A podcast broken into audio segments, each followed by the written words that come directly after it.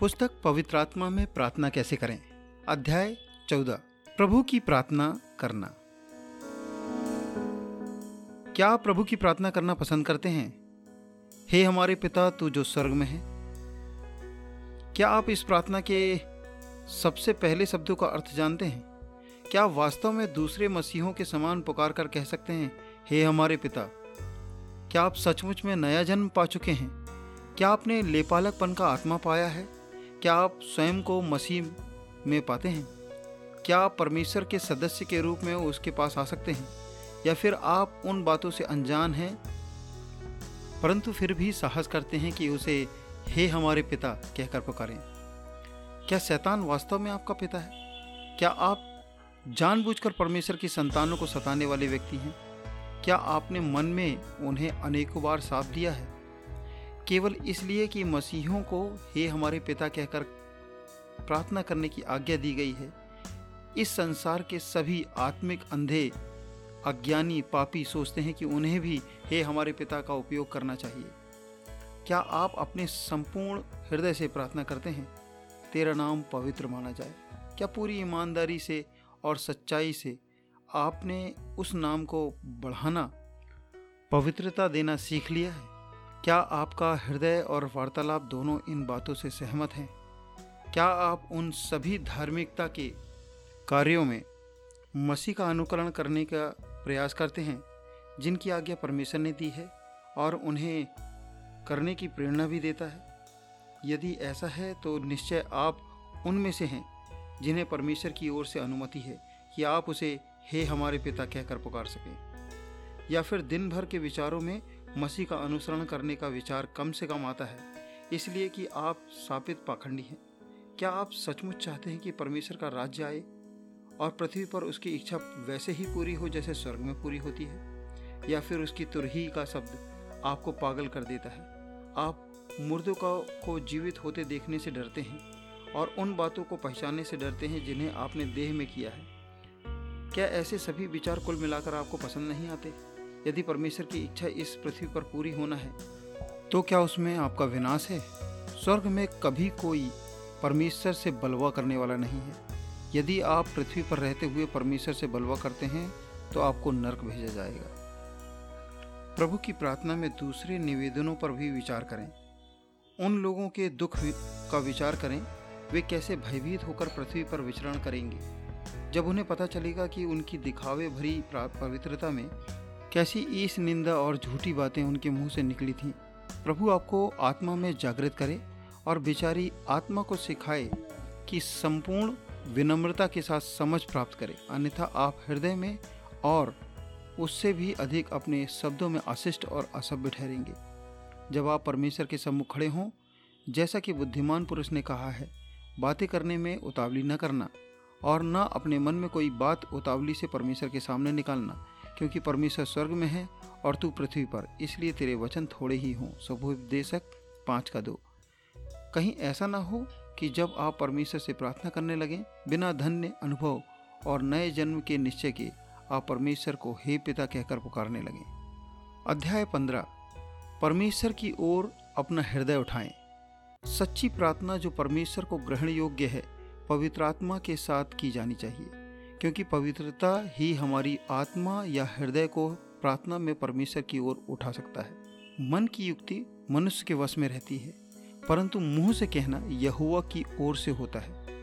मनुष्य का सारा चाल चलन अपनी दृष्टि में पवित्र ठहरता है, परंतु यहुआ मन को तोलता है। अपने कर्मों को यहुआ पर डाल दे। इससे तेरी कल्पनाएँ सिद्ध होंगी, अर्थात परमेश्वर के लिए प्रत्येक कार्य में विशेषकर प्रार्थना में हृदय और जीव एक साथ सहमत हों तो यह पवित्रता के द्वारा ही संभव है। वास्तव में जीव बिना डर या बुद्धि के चलने को आतुर रहती है, परंतु जब जीव हृदय की भाषा बोलती है और हृदय पवित्र आत्मा के द्वारा तैयार है, तब इसका कथन परमेश्वर की आज्ञा और इच्छा के अनुसार होता है। दाऊद के महान शब्दों को स्मरण करें। जब उसने अपना हृदय परमेश्वर की ओर उठाया और कहा, हे यहोवा मैं अपने मन को तेरी ओर उठाता हूँ। हे मेरे परमेश्वर, मैंने तुझी पर भरोसा रखा है। बिना पवित्र आत्मा के सामर्थ्य के, अपने हृदय और आत्मा को परमेश्वर की ओर उठाना किसी के लिए भी अत्यधिक कठिन काम है। इस कारण मैं मानता हूँ कि यही वह महान कारक है कि परमेश्वर की आत्मा को प्रार्थना सिखाने वाली आत्मा कहा गया है। और मैं दाऊद के घराने और यरूशलेम के निवासियों पर अनुग्रह करने वाली और प्रार्थना सिखाने वाली आत्मा उड़े लूँगा। जकरिया बारह का दस। पवित्र आत्मा निवेदन करते समय हृदय की सहायता करता है। इसी कारण पॉलुस ने लिखा है, और हर समय हर प्रकार से आत्मा में प्रार्थना और विनती करते रहो। इफिसियो छः का अठारह। इसी कारण हम देख सक, देख रहे हैं, मैं आत्मा में भी प्रार्थना करूँगा और प्रार्थना में हृदय को शामिल किए बिना प्रार्थना केवल एक स्वर है, जिसमें जीवन नहीं है, और एक हृदय परमेश्वर से कभी प्रार्थना नहीं करेगा यदि उसे परमेश्वर की ओर से उठाया ना गया हो। अध्याय 16 परमेश्वर में विश्राम कैसे करें? यदि आप सही रीति से प्रार्थना करना चाहते हैं, आपका हृदय परमेश्वर की ओर उठा होना चाहिए। जब तक आपका हृदय ऊपर उठा होगा, आप सही प्रार्थना करते रहेंगे। आपका हृदय पवित्र आत्मा द्वारा तैयार संभाला जाना चाहिए। मैं नहीं जानता कि दूसरे क्या और कैसे करते हैं। उनका हृदय परमेश्वर की आत्मा के द्वारा ऊपर उठाया जाता है और लगातार उठाकर रखा जाता है, या नहीं? परंतु कुछ बातें हैं जिनके विषय में मैं बिल्कुल निश्चिंत हूँ। सर्वप्रथम, किसी मानव रचित पुस्तक के लिए प्रार्थना में हृदय को ऊपर उठाकर रखना असंभव है। यह कार्य केवल परमेश्वर कर सकते हैं। दूसरा, जब प्रार्थना में हृदय उठे हुए हों प्रार्थना की पुस्तकों की सामर्थ्य से बाहर है कि हम उन्हें प्रार्थना में लगातार उठाकर रखें। यह प्रार्थना में हमारा कर्तव्य है। यदि मूसा के लिए प्रार्थना में अपने हाथ परमेश्वर की ओर ऊपर उठाकर रखना उतना महत्वपूर्ण था तो हमारे लिए हमारे हृदयों को ऊपर उठाना, उठाए रखना और भी अधिक महत्वपूर्ण क्यों ना होगा? परमेश्वर की शिकायत है कि हम हृदय को उसकी ओर उठाकर प्रार्थना में विश्राम नहीं पाते हैं। लोग उसके पास आते हैं अपने मुँह के शब्दों के साथ ओठों के में से आदर करते हैं, परंतु उनके हृदय उससे विमुख रहते हैं। प्रभु कहते हैं, ये लोग मुँह से तो मेरा आदर करते हैं, परंतु समीप आते ही अपना मन मुझसे दूर रखते हैं और जो केवल मनुष्यों की आज्ञा सुन सुनकर मेरा भय मानते हैं। प्रभु यीशु मसीह ने इस प्रकार की प्रार्थनाएँ करने वालों को पाखंडी कहा था। मैं अपने अनुभव से सचमुच बता सकता हूँ कि परमेश्वर से प्रार्थना करते समय मुझे कौन सी कठिनाई आती है? या आनी भी चाहिए। बेचारे आत्मिक, अंधे, शारीरिक मनुष्य मेरे बारे में कुछ भी सोचें। क्योंकि जब मैं प्रार्थना करने आता हूँ, जैसा मेरे मन में होता है, मुझे लगता है कि मेरा मन परमेश्वर की ओर जाने में रुचि नहीं रखता। और जब यह परमेश्वर के साथ रुकने में रुचि नहीं रखता, कितनी बार मुझे ज़ोर लगाकर प्रार्थना करना पड़ता है। प्रथम परमेश्वर से निवेदन की, वह मेरा हृदय ले ले और उसे परमेश्वर और मसीह पर केंद्रित करे। तब दूसरी बात यह है कि जब वह केंद्रित हो जाए, उसे वहीं पर रखें। कितनी बार मुझे पता नहीं होता कि मैं किस लिए प्रार्थना करूँ। मैं कितना अंधा हूँ? कितनी बार मैं नहीं जानता हूँ कि कैसे प्रार्थना करूँ। मैं कितना अज्ञानी हूँ, परंतु अनुग्रह से आशीषित होकर मैं पाता हूँ कि पवित्र आत्मा मेरी निर्बलता में सहायता करता है।